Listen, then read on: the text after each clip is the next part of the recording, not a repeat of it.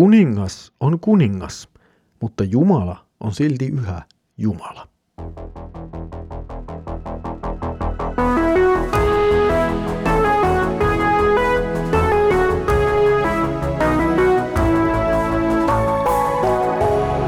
Kirjoitusten pauloissa.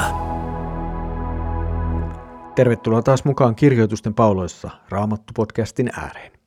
Minä olen Mikko ja tänään saamme yhdessä jatkaa taas Saarnaajan kirjan sanojen tarkastelua. Edellisen kerralla jatkui teema ihmisen syntisyydestä ja siihen liittyvästä elämästä. Tänään teema vaihtuu ja siirrymme vähän toisenlaiseen kysymyksen asetteluun, kun keskitymme valtaan ja viisauteen. Luemme nyt Saarnaajan kirjan kahdeksannen luvun jakeet yhdestä yhdeksään. Kuka on viisaan veroinen, kuka osaa selittää asiat? Viisaus kirkastaa ihmisen kasvot, mutta röyhkeys ne vääristää. Tottele kuninkaan käskyä, olet vannonut hänelle uskollisuutta Jumalan nimen kautta. Älä luovu hänestä vähällä, äläkä sekaannu pahoihin hankkeisiin, sillä hän tekee mitä tahtoo. Kuninkaan sana on laki. Kuka voi vaatia hänet tilille siitä, mitä hän tekee? Se, joka pitää hänen käskynsä, ei halua tietää juonittelusta. Viisaan sydän kyllä tietää, milloin toimia ja miten, sillä joka asialla on aikansa ja tapansa. Mutta ihmistä painaa kiusaava taakka. Hän ei tiedä, mitä tulevaisuudessa tapahtuu, eikä miten se tapahtuu. Kuka voi sen hänelle kertoa? Ihminen ei ole tuulen valtias, eikä hän pysty sitä pidättämään, eikä kukaan hallitse kuolemansa hetkeä. Sodasta ei ole pääsyä, eikä synti päästä tekijänsä vapaaksi. Tämän kaiken minä havaitsin tarkkaillessani, mitä auringon alla tapahtuu aina, jolloin ihminen hallitsee toista tämän onnettomuudeksi.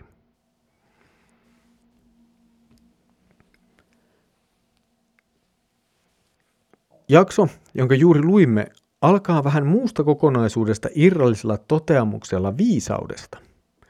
Saarnain kirja esittää viisauden Jumalan meille antamana lahjana. Nyt sitten saarnain kysyy, kuka on tällainen viisas? Tavallaan helposti juuri edellä luetun perusteella voisimme sanoa, että tällainen viisas on vain ja ainoastaan Jumala itse. Ja tietenkin tämä olisi omalla tavallaan totta, mutta ei antaisi oikein mitään mielekästä ymmärrystä tästä tekstistä, jonka luimme. Saarnaajan lähtökohta täytyy kuitenkin olla se, että on tällaisia ihmisiä, on oikeasti viisaita ihmisiä. Heille Jumala on antanut lahjaksi viisauden. Ja tuo viisaus antaa mahdollisuuden ymmärtää ja tulkita asioita jopa oikein. Jakeen lopun käännös on tavallaan vähän hämäävä meille, Hebrealainen teksti ei puhu tässä kohtaa mitään röyhkeydestä, joka vääristäisi kasvot. Teksti vain sanoo, että ihmisen viisaus saa hänen kasvonsa valaistumaan ja hänen kasvojensa kovuus muuttuu. Viisaus siis tuo jollakin tavalla valoa ihmisen elämään. Alun viisauspohdiskelun jälkeen siirrytään vähän toisenlaiseen teemaan ja pohdiskeluun, joka alkaa keskustelulla kuninkaasta. Viisas pyrkii pysymään väleissä hallitsijan kanssa eikä vastustamaan tätä, koska kuninkaalla on todellisesti melkoinen valta. Kuningas tekee mitä haluaa ja lopulta kuningas on laki. Tällaisen henkilön kanssa ei kannata käydä kilpaan vallasta. Kuninkaan valtaa ei ole kukaan rajoittamassa ja häntä ei kukaan ihminen saa lopulta vastuuseen toimistaan. Viisas siis pyrkii noudattamaan kuninkaan käskyä eikä ala toimia häntä vastaan. Lisäksi viisas löytää oikean ajan ja tavan toteuttaa kuninkaan määräyksiä hurskaasti, vaikka maailmassa pahuus jyllää ympärillä. Viisas ei myöskään lykkää tulevaisuuteen velvollisuuksiaan, koska hän ymmärtää, että tulevaisuus ei ole lopulta hänen käsissään. Saarnaaja päättää, jakson laittamalla kuitenkin ihmisen myös kuninkaan oikealle paikalle tässä maailmassa. Kuningaskaan ei ole Jumala. Ihminen ei hallitse tuulta, joka tässä kohtaa voi hyvin merkitä elämän henkeä, siis yksinkertaisesti ihmisen elämän päiviä. Ihmisellä ei ole valtaa omiin elämänsä päiviin, vaan ne ovat lopulta vain ja ainoastaan Jumalan kädessä. Salamo voi toki tuulla tarkoittaa myös ihan vain tuulta, mutta senkin laittaa ihmisen omalle paikalleen. Siis ihminen ei lopulta hallitse tätä maailmaa, vaan tämä valta on ihmisen ulkopuolella. Se on Jumalalla. Ihmisen, myös kuninkaan, tulee siis ymmärtää oma paikkansa, jos hän on viisas. Jakson viimeinen toteamus on taas aika lailla synkkä. Se on synkkä, koska se rajautuu jälleen vain siihen, mitä tapahtuu auringon alla.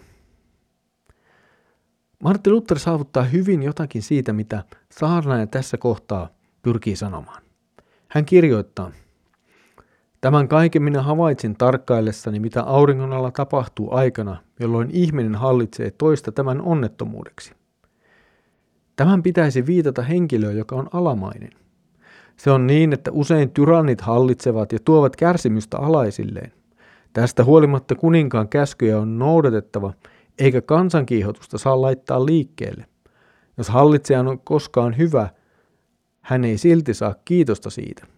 Ei ainoastaan ole niin, että hän ei saa kiitosta, vaan ihmiset tulevat huonommiksi, kuten nyt on asianlaita sen väkijoukon kohdalla, joka on vapautettu Paavin laista ja rajoituksista.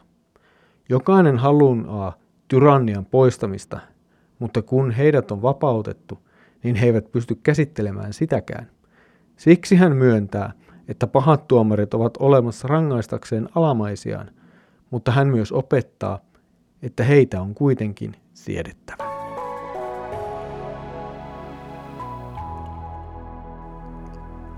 Olet ollut mukana kansanlähetyksen tuottamassa kirjoitusten pauloissa Raamattu-podcastissa. Tänään viisauden teemaan on liittynyt sanat hallitseminen ja alamaisuus.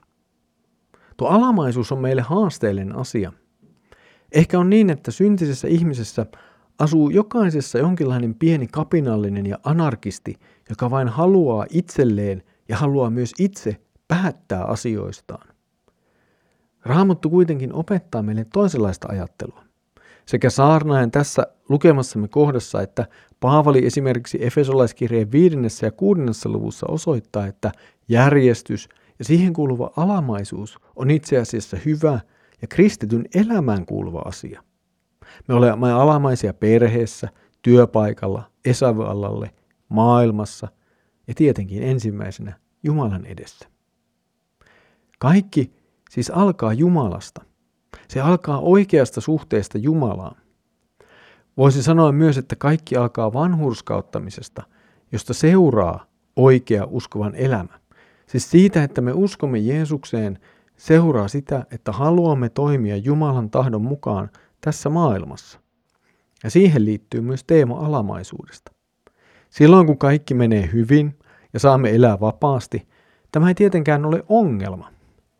Mutta kun eteemme tulee hankalia ja epämiellyttäviä, mutta ei välttämättä vääriä asioita, niin tilanne muuttuu. Meidän sisässämme nousee helposti kapina ja vastustus. Tämä ei kuitenkaan ole se, mihin raamatun opetus meitä kutsuu. Raamattu kutsuu meitä alamaisuuteen ja täyttämään velvollisuutemme niin kauan kuin meille annetut määräykset ja tehtävät eivät riko Jumalan sanaa vastaan. Näissä tilanteissa tilanne on sitten tietenkin toisenlainen.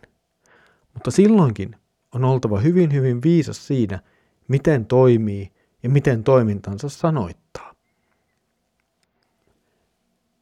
Tässä oli tämänkertainen kirjoitusten pauloissa Raamattu podcast-jaksomme.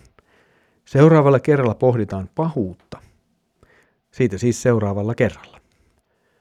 Mutta nyt Herramme Jeesuksen Kristuksen armo, Isä Jumalan rakkaus ja Pyhän Hengen osallisuus olkoon sinun kanssasi. Amen.